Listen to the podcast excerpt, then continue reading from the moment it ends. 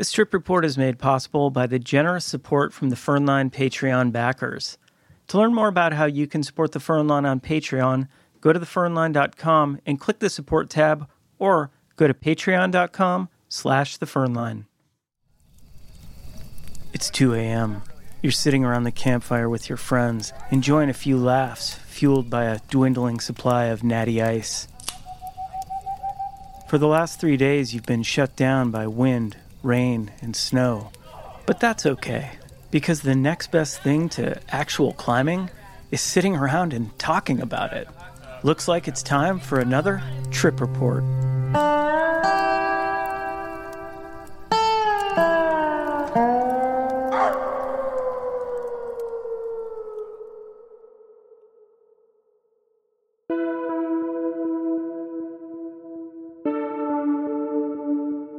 In the summer of 2020, I went up to Alaska to work for Mica Guides leading ice climbing trips on the Matanuska Glacier. I was 21 years old and it was my second summer working in Alaska. Since the world was shut down, I wasn't sure what the summer would bring, and I was just happy to be up in a beautiful place with my friends. While we had a fair amount of work to do, there was also more time to turn our eyes up to the peaks surrounding us in the Chugach and Talkeetna Mountains. Day after day, my eyes kept going back to Mount Wickersham.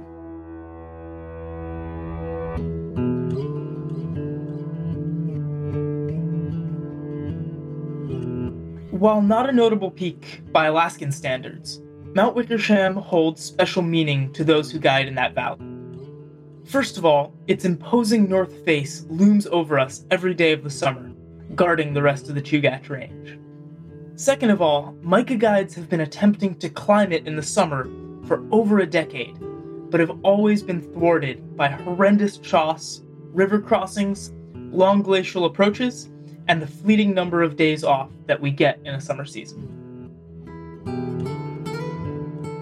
When I first got to Alaska in 2019, the mystique and challenge of Mount Wickersham immediately piqued my interest, and soon discussions began around the campfire of how to approach the mountain. As a naive 20 year old, I did not yet understand the quote unquote Alaska factor, or the inevitable ass kicking that comes with underestimating these peaks.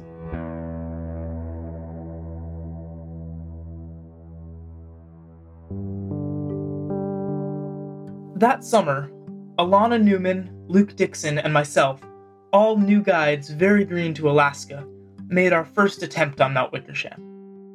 We had heard of the Chugach Choss and the weather that can engulf the peaks, but we still had the confidence of climbers coming from the lower 48. We were loaned an inflatable canoe, and with that in our kit, we planned a route across the terminal lake, up the north side, and then over a spine to reach the allegedly easier southwest ridge. With only one day off, we left in the evening after our clients departed, nearly sunk the canoe on the supposedly mellow lake crossing,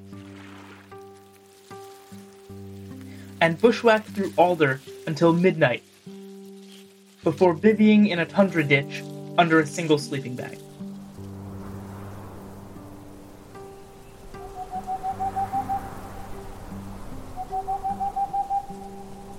We woke up in a cloud, and by the time we reached the soaking choss gullies that we were aiming for, it became clear that the stars had not aligned for this to happen.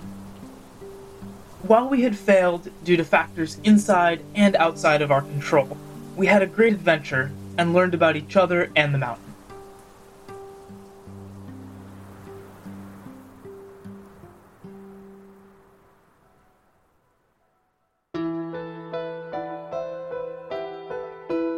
In that same year, a couple of more seasoned coworkers, David Crane and Marissa Pop, figured out an alternative approach, walking nine miles back on the Matanuska Glacier through a couple of ice falls. This way led to the southeast drainage that eventually gained access to a remarkably moderate ridge. They had to turn back around a thousand feet from the summit, but their beta allowed Anchorage local Nate Banish to summit. While the days were getting shorter, and this new route would require more time, we knew that it was possible if everything aligned. When I returned to the Matanuska Valley in 2020, I met Liv Holbrook, a young guide from another guiding service who was a bit green to the mountains, but was a talented distance runner. When I saw that I had two days off in July, a stretch likely needed for a mission like this, I tentatively suggested that we try it. My good friend Luke was furious that I would try this special mountain with a quote, outsider from another company, and though I was ambivalent, I decided it was worth a try, since we probably wouldn't summit anyway. We planned and packed, putting together light backpacks with gear to bivy on the alder bench near the lateral moraine. As glacier guides, the nine miles of glacier was tricky but well within our wheelhouse. We cruised most of it in microspikes, only putting on crampons for a few sketchy slopes and ice wall crossings that required front pointing.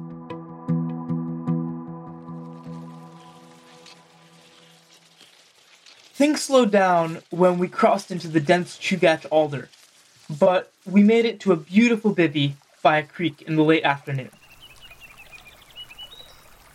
We made dinner, played harmonica, and got stoned with the high peaks of the Chugach around us.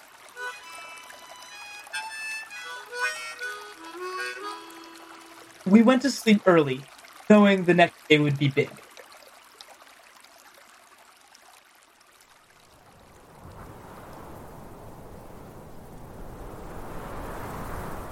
We woke up at 4 and started up the drainage as a cloud engulfed the mountain. We knew we had to turn right before the creek canyoned out, but we weren't sure when to turn in the dark, misty morning.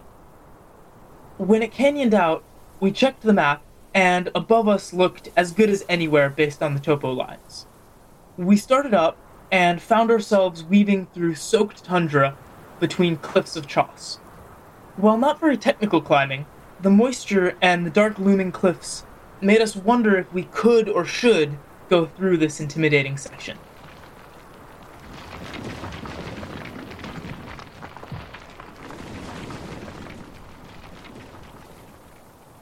After weaving our way through that face, we gained a grassy ridge that led way above the canyon to a snaking valley with rock glaciers.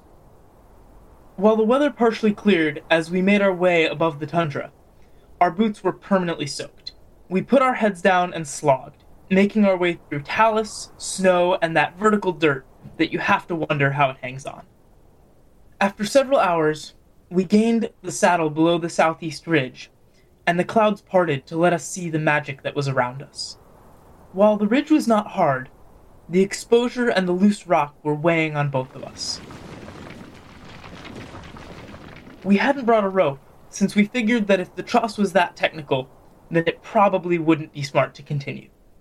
We worked our way up, with the summit in sight, but as we got to a notch maybe a hundred yards from the summit, Liv said she was good where she was, and that I should keep going for the last bit, which involved some more exposure and loose slopes.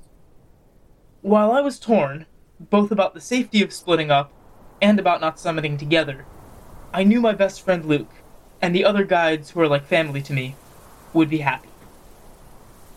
I scrambled the last bit to the summit and looked down at the mica base camp miles away, thinking of all the shoulders that I was standing on to make it to that summit. I gave them a call and they managed to spot me with a telescope. Now it was time for the unsexy part of Alaskan mountains slogging out.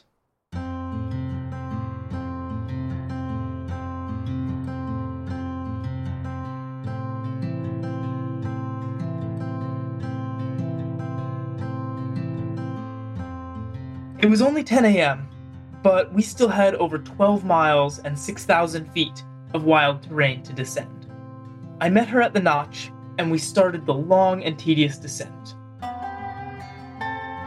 We made it out to the glacier, and after some hairy maneuvers around moulins, we made it to a rib of ice that snaked most of the way back, with just some gentle ups and downs.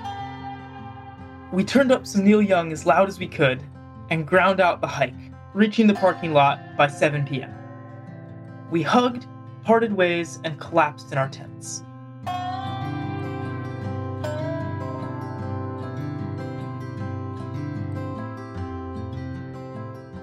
When we saw each other the next day, both guiding trips on the glacier with exhausted bodies, we locked eyes and laughed.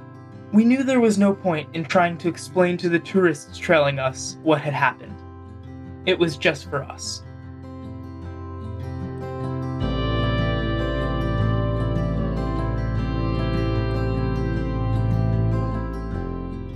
Right, well, thanks for hanging out with me today. I hope you got as much out of Adam's story as I did, and I hope you can apply some of his stoke and love for adventure to your next trip in the mountains. Just a quick note I had a lot of fun working on this episode with Adam. It was fun to encourage him to write and record his own piece, and it was enjoyable for me to create some music and sound design to complement that story. So if you have a trip report you'd like to share or a story you'd like to narrate, let me know and we can get a conversation started. You can reach me at thefirnline at gmail.com. I want to give a big shout out to the Firn Line Patreon backers for making this trip report possible, and I want to give a big shout out to Leo Franchi, who supports the show each month at the executive producer level. If you want to support the Firn Line, head on over to thefirnline.com and click the support tab.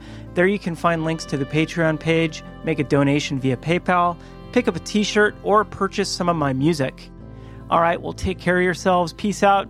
We'll catch you next time on the Firn Line.